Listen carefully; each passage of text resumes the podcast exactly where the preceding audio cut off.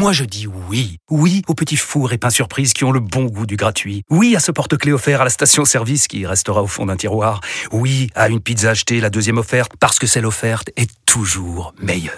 On préfère tous quand c'est gratuit. Chez Skoda, profitez de deux mois de loyer offert sur une sélection de modèles jusqu'au 31 mars. Portes ouvertes ce week-end.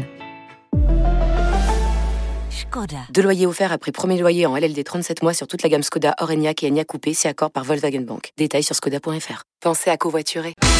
RMC, Viva Padel, la Puerta de JT. La Puerta de JT, c'est notre rubrique technique tactique avec Adrien Maigret et avec l'invité de Viva Padel euh, dans ce cinquième épisode, Arnaud Di Pasquale. JT aujourd'hui, on va parler de la Bajada. La barrada. Je le dis bien, Attendez, je- Adrien, Non, non, mais là, là, je suis pas d'accord. On fait la barada, qui est l'un de mes meilleurs coups, et c'est JT qui en parle. Là, je suis, je Bah, suis bien choqué. sûr. Alors, ce qui se passe dans Viva Padel, c'est que JT il vulgarise, il parle à la masse, et toi après, on va vers l'expert. Tu vois.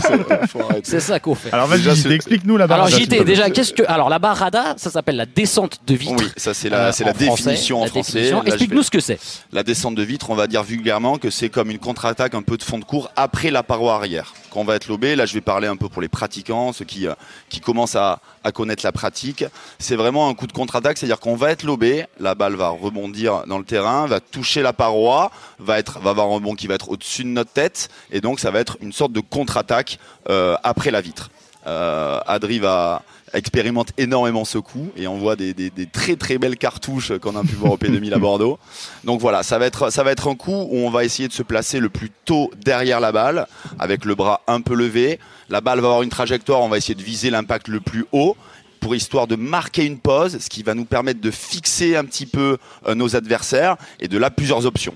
Si on est bien placé, la première option va être de un peu transpercer l'équipe adverse et de frapper la balle on va dire au milieu.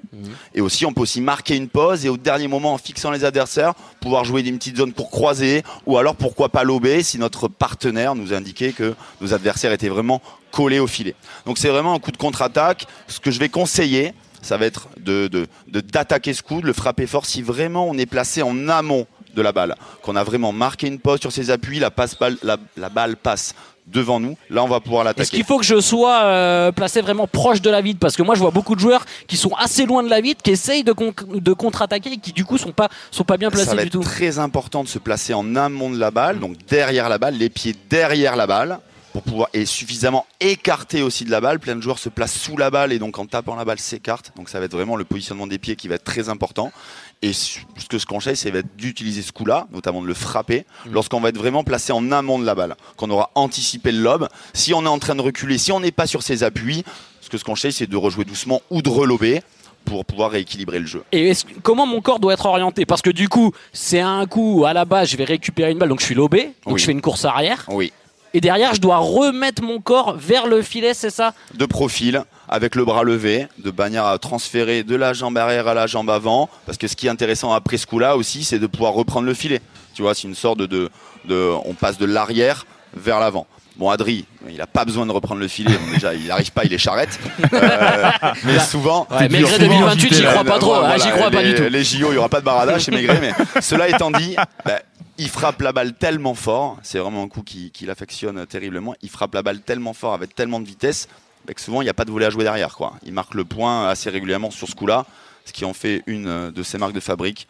Merci Adri pour euh, la passe D. quoi. C'est vrai que c'est une belle passe D. Adri, euh, toi en plus, on voit, tu travailles vraiment la balle. Tu mets, un- imprimes un véritable effet dans cette balle euh, quand elle sort de la vitre. Ouais, ça va dépendre en fait euh, de, la façon dont, je vais me placer. Si la balle est vraiment très très haute, je vais avoir le temps de bien me mettre en dessous, de la jouer bien devant et effectivement, euh, pourquoi pas mettre un effet un petit peu slicé aussi pour que si elle touche la vitre, la balle tourne beaucoup et que le- l'effet soit compliqué à maîtriser pour les pour les défenseurs. Plus, plus le niveau augmente, plus les joueurs sont capables de laisser passer, réutiliser la vitre derrière, même sur des baradas. Euh, quand la balle est un petit peu basse, on va essayer de passer en dessous un petit peu comme une, une bandera où on va essayer de faire en sorte que la balle s'écrase, euh, qu'il y ait le maximum d'effet possible pour pas qu'elle rebondisse avec la vitre. Et sinon, totalement à plat. C'est-à-dire là vraiment, on cherche pas à ce que le. Quand, par exemple, si notre partenaire nous indique que les joueurs sont collés, Alors on a deux options, soit on va lober, soit on va dans ce cas-là essayer de viser très fort au corps pour qu'ils contrôlent pas la volée, qu'ils n'arrivent pas à bloquer, tout simplement. Donc moi la petite astuce que j'ai donnée en plus de ce que JT a dit et il l'a très bien expliqué, ça va être surtout ce qui est important, c'est la personne qui ne joue pas la barada. Son Ouais. partenaire, Ah oui. il doit vraiment indiquer euh, où se positionnent les joueurs parce que le choix va être euh, conditionné par rapport à ça. Si les joueurs sont très collés et que c'est deux joueurs qui par exemple qui viennent du tennis qui bloquent très bien la volée, on va plutôt faire le choix de lober pour derrière reprendre le filet. Si c'est des joueurs qui sont moins à l'aise au filet, on va va pas hésiter à jouer fort sur eux parce qu'ils vont avoir du mal à bloquer. Donc le choix tactique est important par rapport à l'annonce que fait son partenaire. De toute manière, la communication au padel, c'est une des vraies clés, hein, JT. C'est une vraie des clés, ce qui, en, ce qui en fait un sport d'équipe et ce que j'essaie, on essaie tous un peu d'enseigner là-dedans, c'est vraiment la complémentarité entre les deux joueurs. Donc celui qui va pas jouer la barada, il a un rôle prépondérant. C'est lui qui va donner l'information à son partenaire. Si un des deux joueurs est au fond, ben on va glisser la balle au fond pour reprendre le filet. Donc c'est vraiment un sport de communication et, et on le voit sur le circuit international. Et ça parle tout le temps. Mm. Ça parle tout le temps, ça donne des infos, euh, euh, et notamment sur ce coup-là. Le joueur qui va jouer la barada va être dos au jeu un petit peu, donc va pas voir forcément ce que, ce que font les adversaires en face. Donc la communication de son partenaire est, est prépondérante. Arnaud, La barada d'Arnaud Di. Pasquale, elle est comment Elle est comment la barada d'Arnaud Di je crois, Pasquale je, je vous écoute, vous en parlez tellement bien, c'est magnifique. non, mais c'est sublime. Je, je, vous- je bois vos paroles. Et, et- et- et en fait, la réalité, c'est qu'on a l'impression, là, quand vous en parlez, qu'on est tous très bons là, en barada. Et en fait, la réalité, elle est souvent tout autre. Ah ouais. Ah non, moi, je- ah, moi j'envoie des saucisses hein, dans Mais tous oui. les sens. Ouais, Ah, des je suis- saucisses, mais en général, droit dans la vitre. ah bah oui, ah oui, je te. Oui. Et, et en fait, c'est souvent, et c'est ce que ça me fait marrer parce que je, je me, je, me, je me vois là quand j'étais euh, vraiment, enfin, tu, tu décrivais le truc euh, étape Oui. par étape, ouais, la- tu te mets bien, t'es au top, t'es machin, puis t'envoies une bouse horrible et tu te loupes. Et en fait, tu le tentes quand même, même si t'es un peu moins bien, t'as envie de le tenter. C'est aussi le piège de ces coups, c'est que tu, tu crois que t'es bien, mais souvent, bah, tu l'es pas, tu l'es pas forcément. Et ça se joue à, à trois fois rien. Il faut être super bien placé, c'est vrai. Ouais. Et mais Arnaud, t'as même pas demandé, tu joues à droite ou à gauche pour Moi, je nos joue à gauche, auditeurs hein. Je joue à gauche. t'es un joueur de gauche, donc du coup la barada important quand même, important. C'est un vrai coup d'attaque en fait. Euh, vous parlez de contre-attaque et tout ça, mais c'est une vraie façon de gagner un point la barada. Complètement, c'est une vraie façon de gagner un point. euh, c'est- un, coup de contre-attaque, mais aussi c'est aussi un coup d'attaque. Et euh, plein de joueurs l'utilisent ou viennent glisser aussi un peu la balle. On le voit bien sur le circuit international où les mecs marquent une pause Ouais. et au dernier moment, sur un contre-temps, sur un contre-rythme, ils vont réussir à glisser la balle, notamment court croisé ou dans les petits côtés. Et euh, ça en fait un coup, euh, un coup spectaculaire. ouais. Est-ce que y a Adri, ça veut dire que toi des fois t'acceptes de te faire lober parce que tu sais que Ah, c'est ton coup c'est fort Justement. Justement, ce Donc, que j'allais dire, Nico, tu euh, t'as bien rebondi, c'est que les, certains joueurs font exprès justement de laisser passer la balle, même s'ils peuvent la jouer en ce match. Ouais. Euh, c'est mon cas, comme euh, j'ai euh, une meilleure barada des fois que le match joué long où ça va être dur, les joueurs vont reprendre le filet, donc on va prendre un risque. C'est mieux de laisser passer, utiliser cette vitre et d'être bien positionné, surtout dans ce que disait JT, c'est-à-dire que l'avantage quand on va se matcher un- une balle qui est derrière la ligne de carré de service, ça va être dur parce qu'on on n'a pas le temps de marquer de pause. On est, on est, on jouer un match un peu de défense. Donc si on laisse passer, on a le temps derrière de bien se placer en dessous et de fixer les adversaires. Et, et le fait de fixer les adversaires, ça donne vraiment un avantage sur le choix qu'on va faire derrière. Et La plus voilà. belle barada du circuit, c'est quoi là international? Paquito? Euh, ouais, Paquito. Paquito, Non, mais- c'est- non, mais Paquito, ce qui est incroyable, c'est qu'il maîtrise euh, tous les styles de barada. C'est-à-dire qu'il est capable de faire des baradas slicés, des, ba- des baradas en, en touché, dans les pieds, dans les coins. Il l'a fait à plat, il l'a fait en, en, en bandera un petit peu, en passant sous la balle. Donc il est, en tout cas, dans la, dans la variété de barada, c'est vrai que Paquito est très très fort. Barada, Et- le- coup droit et revers? On est d'accord? Tu peux la faire en revers, la barada. Ouais, Ouais. tu peux la faire en revers. ouais. Mais il y a moins de euh, possibilités en revers, j'imagine. Tu peux pas C'est imprimer petit- les mêmes effets. C'est Ah, pas... dépend, euh, c'est- quand- quand on mécaniquement, Adrien- dur. Quand on s'appelle Adrien Maigret, on est Oh, capable de tout faire. C'est- C'est c'est le Mozart du paddle. Non, forcément, voilà, on se retrouve, si on se retrouve en barada côté revers, on va essayer d'être plus conservateur et de et de- d'essayer de faire jouer le coup de plus. On va avoir plus de, de ça va être plus de difficultés tu vas marquer le point sur une barada de revers que sur une barada de coup droit, bien entendu. Euh, je voulais demander à Arnaud quel était son coup fort, du coup, son gros point fort euh, sur le terrain. En tant qu'ancien tennisman, On- déjà, qu'est-ce que le physique, qu'est-ce que on amené on le tennis déjà On me parle de padel Euh, bah Nous, non, mais notre jeu, c'est c'est d'aller contrer, c'est d'être à la volée vachement. Enfin, je crois, on est- au, au début, on disait qu'on, enfin, je sais pas, on joue peut-être toujours pas padel d'ailleurs, parce que c'est ce qu'on nous a répété sans cesse. Après, je crois qu'on défend un peu mieux qu'au début, heureusement. J'ai connu Mais, ça aussi. mais globalement, c'est vrai que c'est, on a l'impression de se ruer tout le temps à la volée, d'essayer d'aller contrer euh, tout et n'importe quoi. C'était, c'était un peu ça. Mais c'est assez déstabilisant, je crois, pour les joueurs de padel en général.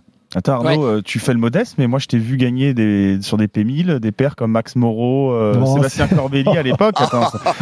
C'est bien, c'est bien. Bonne émission, Maxime et Sébastien. fauche, Ça fauche. Mais euh, Arnaud, justement, alors euh, on a tendance à croire que quand on est tennisman euh, et qu'on va jouer au padel, tout est facile. Mais ça, tu peux nous confirmer que ça l'est absolument pas. Bah, c'est- Non, mais c'est ce qu'on disait un peu en début d'émission. C'est-à-dire que tennis ou pas tennis, on a l'impression d'être bon. OK Alors, peut-être encore plus quand on vient du tennis. Ouais. Mais il y a un danger, c'est qu'on est à contre-courant de tout ce qu'il faut faire. C'est-à-dire que forcément, on commence par le smash et donc euh, la volonté de frapper comme un benet tout le temps et se dire que c'est comme ça qu'on va finir un point. Sauf que vraiment, il y a une frustration qui est folle parce qu'on se fait cueillir 9 fois sur 10 au début en voulant se matcher fort quand on est euh, sur, la, sur, la ligne de, de- de- de- service donc et qu'on veut se matcher quand même et pensant pouvoir faire le point, tu te fais cueillir contre des gars qui, qui défendent bien et qui anticipent tu te fais avoir. Sauf que tu t'entêtes au début, tu t'entêtes, tu t'entêtes, tu continues, jusqu'au jour où tu dis bon, je vais peut-être commencer à varier un peu. Ça me fatigue, j'en ai marre. De... Et, et donc voilà, c'est comme ça. Mais, mais au début, oui, il y a quand même des aptitudes, je pense, pour les joueurs de tennis. Mais, euh, mais c'est pas du tout le même sport, enfin, malgré tout. Et, euh, et moi, je trouve que la dimension tactique est, est fantastique aussi. C'est Ouais. génial, c'est le placement, mais c'est tellement important de bien se c'est- placer, de jouer C'est vrai qu'on en parle beaucoup dans tous nos épisodes de Viva Padel, mais à chaque fois, le côté stratégique, tactique, c'est vraiment euh, une des parts prépondérantes du. C'est de la construction. padel. Ouais, c'est Ouais. ça. D'ailleurs, quand, quand- quand on va en Espagne et qu'on côtoie un petit peu les meilleurs coachs euh, espagnols, parce que c'est le, temple du padel, hein, l'Espagne, euh, c'est vrai qu'ils nous parlent d'abord de tactique avant de nous parler de, de technique là-bas. D'accord. Ok, ouais, c'est vraiment. Tu peux gagner un point que grâce à la technique. Bien sûr. À la tactique, Après, la pardon. tactique, quoi. Après, je sais pas ce que vous en pensez, mais sur le, sur le niveau, là, les derniers matchs que, que j'ai vus, on, on rentre dans une dimension physique quand même qui est aussi phénoménale. hein. Ah, C'est incroyable. Là, quand on voit les Coelho et compagnie, euh, c'est quand même impressionnant. C'est-à-dire que- Bah, bah, justement, Arnaud, tiens, tu me tends une perche. Ouais. On va partir dans la dernière rubrique de Viva Padel, le Clubhouse, pour débriefer ce début de saison qui est incroyable. incroyable.